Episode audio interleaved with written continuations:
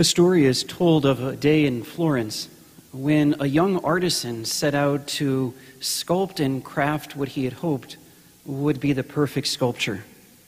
He worked intently on, on every detail for quite some years. And after endless hours of sculpting, he finally asked the great Michelangelo to examine his work. Michelangelo was impressed and closely looked at every detail of this finely crafted statue. But after Michelangelo surveyed every inch of the statue, he said, This lacks one thing to be perfect. As you can imagine, these were not the words that the young sculptor was hoping to hear. He was crushed. And so, for the next few months, he examined and analyzed every aspect of his work, looking for even the slightest flaw. Out of desperation, not finding anything, he called out to Michelangelo again and said, Please tell me, what is this statue lacking in order for my work to be perfect? Michelangelo said, The sculpture is indeed beautiful, but for something to be perfect, it needs life. Year after year, brothers and sisters, as we celebrate the Good Shepherd on this World Day of Prayer for Vocations, in a sense, you and I, as we hear the gospel, we, in a sense, sculpt our own statue, our own image of the Good Shepherd. And year after year, that statue that we create becomes ever more beautiful as we grow in a deeper understanding of what it means to, to know and to believe that our Lord is indeed the Good Shepherd. Our statue continues to be crafted in, in such an incredible way as we reflect on the Good Shepherd as he guides his sheep. We're told that he protects his flock and ultimately being patient even when we stray and that he is willing to lay down his life to literally give of his life for his flock.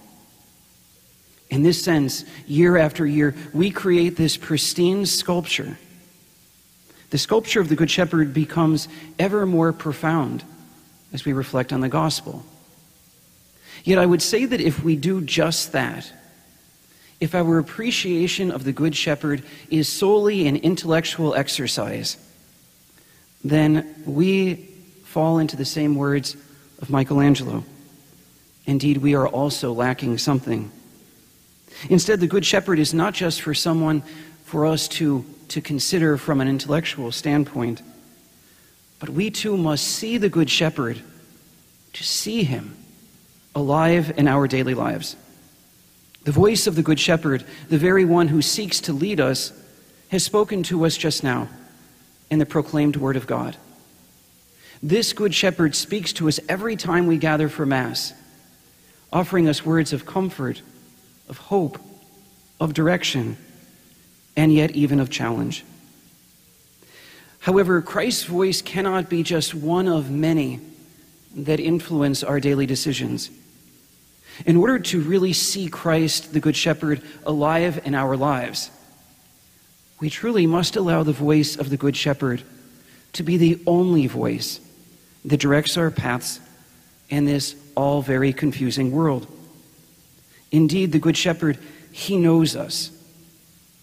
He knows us not to be the person that we hope we are or the person that we pretend to be, but the Good Shepherd knows us. He knows us for who we are. The Good Shepherd, He recognizes our strengths. He's also aware of our struggles. He appreciates our fears. And the Good Shepherd understands the guilt that we all bear. And yet, in all of this, the Good Shepherd wants to be alive in our daily experiences, to know of His love and to know of His mercy. And to know that this Good Shepherd, true to his word, not only leads and directs us and wants us to follow his voice, but he also is true to his word, that he lays down his life for his flock. Soon, at the altar, we will receive not a sign or a symbol, but the very presence, the essence of the Good Shepherd, the one who gives us his own strength and nourishment to be able to go out into the world and to hear his voice and to follow it. But if the Good Shepherd is to have life in our world, and not be relegated to some silent statue in the corner of our life. We cannot be followers for only one, week, one hour of the week. We can't simply listen to the voice of the Lord when we hear the scriptures proclaimed and when we receive the Eucharist. Instead, we must be Catholics every minute of our lives.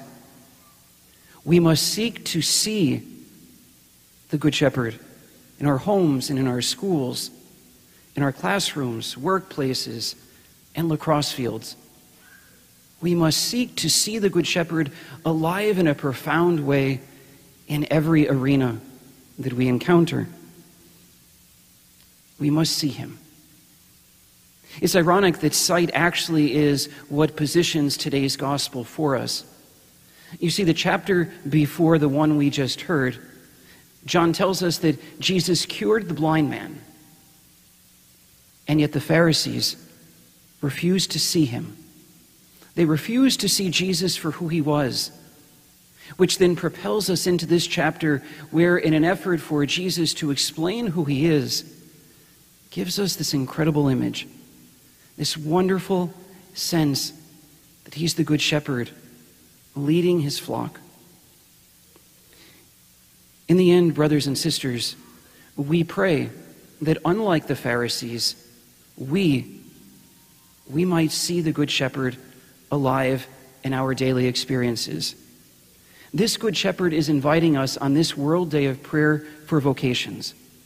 For those of us who are already committed to our vocation, as priests and deacons, as religious, as men and women who are dedicated as husbands and wives and, and mothers and fathers. The Good Shepherd is calling out to us in his gentle voice, asking us to recommit in a more profound way to the vocation that he has called us to. But let us also pray. Let's also pray for the many men and women, whom some are, are gathered here today, and others are joining us via live stream who are still discerning the call, who are still seeking to hear the voice of the Good Shepherd and to follow him. To you, I say, as, as the director of vocations, do not be afraid. Do not be afraid of the voice of the Good Shepherd. The Lord is calling you. He's calling you to be good husbands and wives, religious brothers and sisters, and deacons.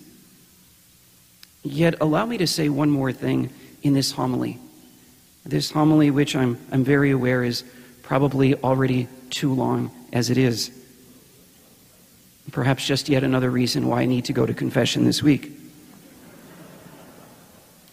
However, I would be remiss if I did not highlight the call to priesthood. Yes, we're blessed with many young women, our postulants here this, this morning. But if you looked in the other direction, we have over 50 men who are studying for the Archdiocese of Baltimore as seminarians. They're discerning the voice of the Good Shepherd, who they see on a daily basis, the Good Shepherd seeking to lead them. I would be remiss if I did not highlight their answering, their answering to the voice of the Good Shepherd. I look to them as the future generation of priests in this archdiocese. And I also ask many more men to join their ranks. However, don't take my word for who these men are and for the power of their witness. Instead, I invite you to hear a portion of a letter that I received from a couple just a few months ago. The letter read this Dear Father Roth, this time in the church has been most challenging, more than I can ever remember. I'm sure for you as a priest, but also for us as lay people, there are many temptations to lose faith. While I must admit that my husband and I could be better Catholics, I want you to know that we find daily encouragement in the church because of the seminarians. We have been blessed to have seminarians work in our parish. Their zeal and sincere love for the Lord gives us hope. The Lord is certainly blessing us with these men, and I hope that many more will follow them. I can assure you my mom did not write that letter for this homily. But to you men, whom God is calling to follow in their ranks as seminarians, hear that the Good Shepherd is calling you. He's calling you to be courageous and to answer the call to say, Yes, I want to lead his flock. I want to protect his flock. I want to lay down my life for his flock. It is a call that is worth answering. And so do not be afraid to do just that. The Good Shepherd is calling you, and he's actually calling all of us, not from a mere marble statue, but at this very moment, he's calling us in the sacred scriptures and in the Eucharist.